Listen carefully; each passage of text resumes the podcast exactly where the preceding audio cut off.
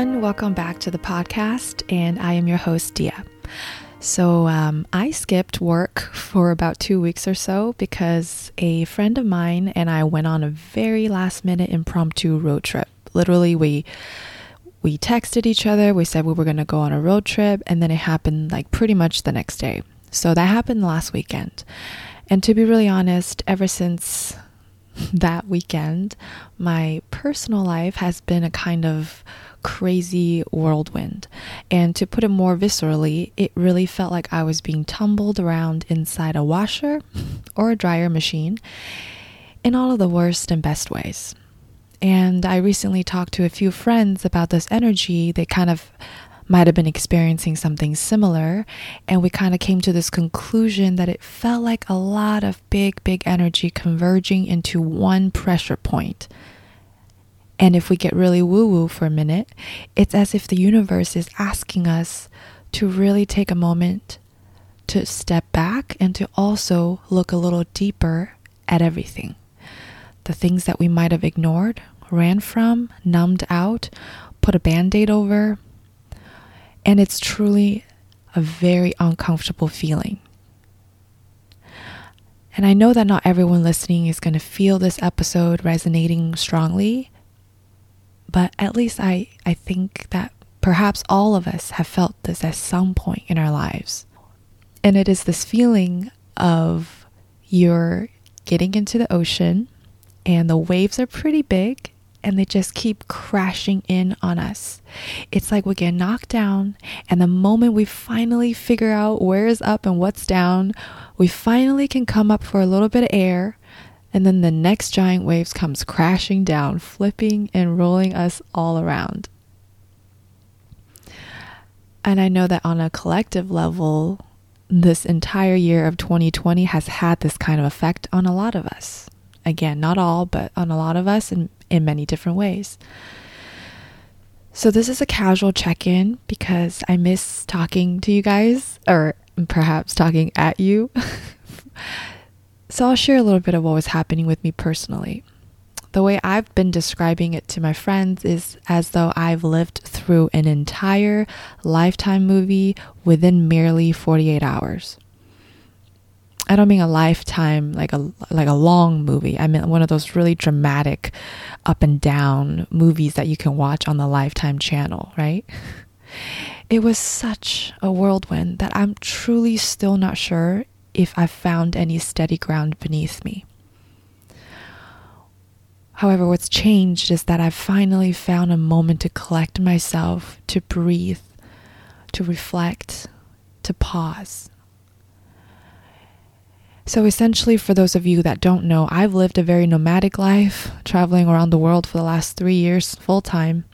And it was always my intention. I'm in Los Angeles now, but um, I always thought once COVID subsides, I would head right back out onto the road and continue my digital nomad lifestyle. I thought it was the best route for me to continue building my business in this community and while exploring new places. But as those big energies all converged upon me within two days' time, I found myself stumbling amidst the chaos that were emotionally, mentally, and even physically uncomfortable.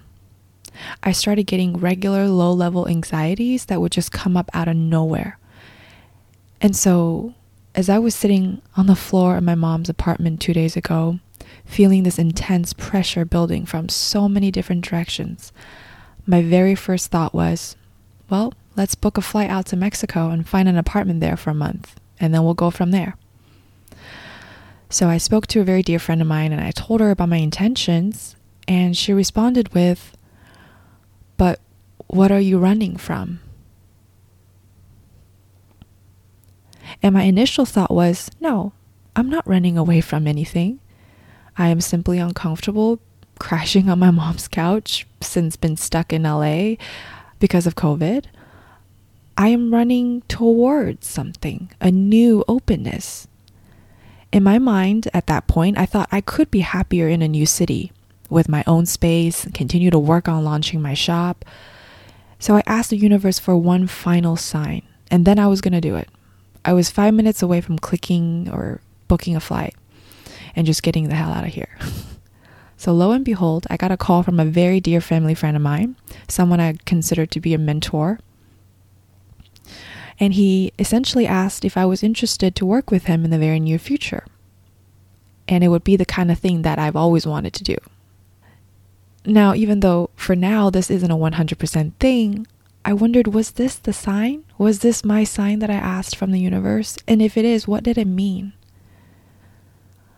So, what ended up happening was I flipped a complete 180. I'm not sure what unlocked in my mind, my heart, my soul, but a friend of mine sent two apartment listings for me here in LA. And within about 30 minutes, I had made up my mind that I was not only going to not go to Mexico this month, but instead I began to embrace the idea of entirely giving up the nomadic lifestyle and settling down here.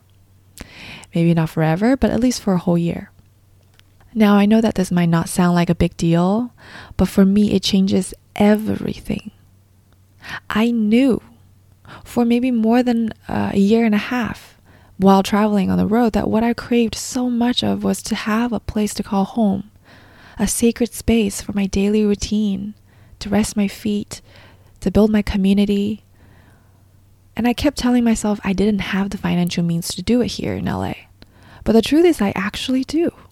I was afraid to fulfill my own desire and my dream because I thought I needed to work harder. I, I, thought I needed to save more and continue to increase my income. I was essentially so busy chasing a dream that I already had the means to access and to live.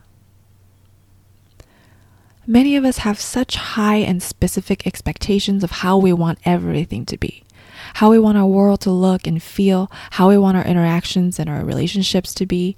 How many times have we achieved what was once our ultimate goal, only to forget about the glory and immediately begin planning for the next big goal?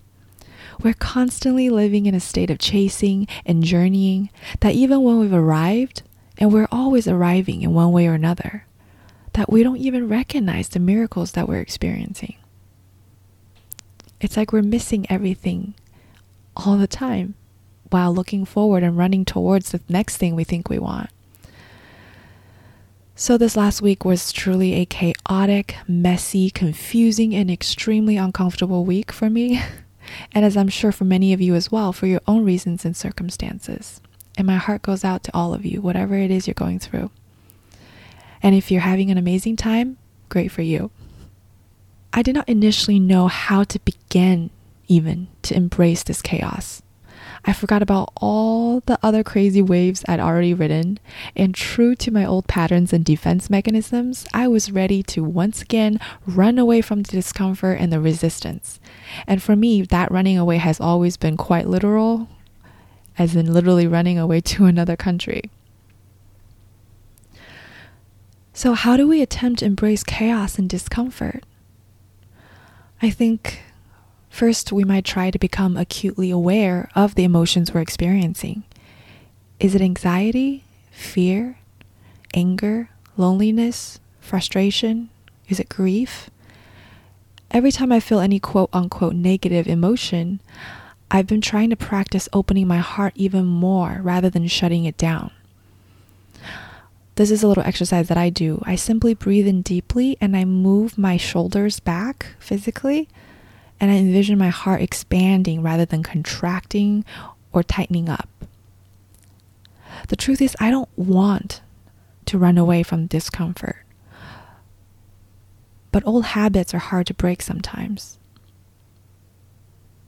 And it is only always through experience when I was able to stay with this discomfort that new options and insights would come through. Otherwise, personally, at least I can only speak for me, it just keeps its loop, it keeps cycling. The pattern repeats itself. So, no, it's not always easy when all we want to do is run and hide and repress and numb whatever it is we're feeling, when all we want is for the thing or the challenge or the obstacle to just pass. How about we hide under a rock until whatever it is magically fixes itself and then we can come out of hiding? But again, I truly believe because I've experienced it, because I've done all those things of hiding and numbing. If we resort to any of those things or any of those defense mechanisms, we're unwarily or unknowingly inviting those patterns to come back again at a later time, probably wrapped up in a different packaging. And I'm not saying this out of fear as motivation to deal with your stuff. I truly see it as simply the way the universe lovingly guides us to where we need to explore deeper so that we can become more aware, more conscious, so that we can toss out the old garbage that no longer belong to us. And so that we can forge new alignment and paths that resonate with not who we were or who we used to be or who we think we ought to be or who other people think we should be, but who we are right now in this very moment. And I realized through this recent experience of mine that sometimes simply checking in with ourselves is not enough. And that's okay. we're all doing our damn best to become conscious and self aware, but let's be honest, we're always going to be students. We might keep leveling up, but there's always a bit more road to cover, which I think is amazing and, and wonderful. but it means that we won't always have the insight or the recognition 24 7. Sometimes it truly takes a big pressure building moment to redirect our focus and our gaze to what's really going on in our inner landscape.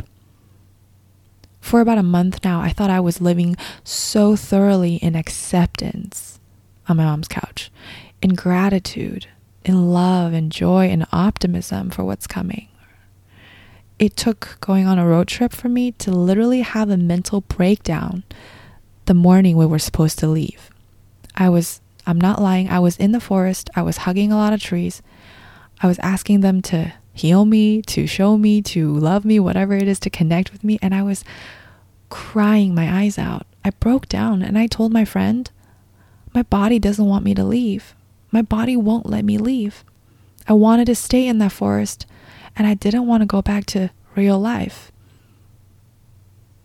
But what happened in that moment was I came to the realization that I didn't even know how much I'd been repressing my own desires and my own emotions until that moment in the forest.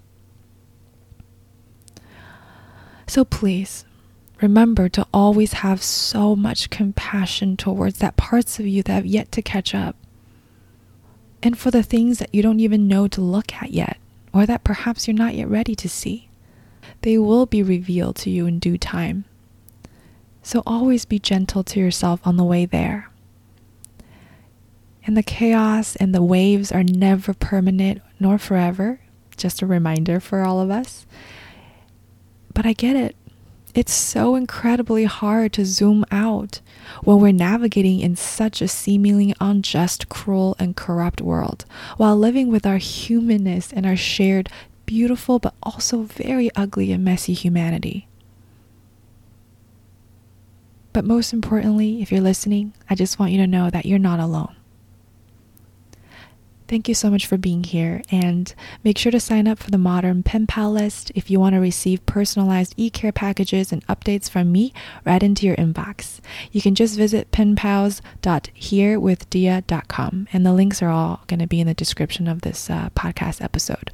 We do also have an Instagram account, Paths, that's P A T H S underscore back to you, and also we do have a private Facebook group. Just look it up.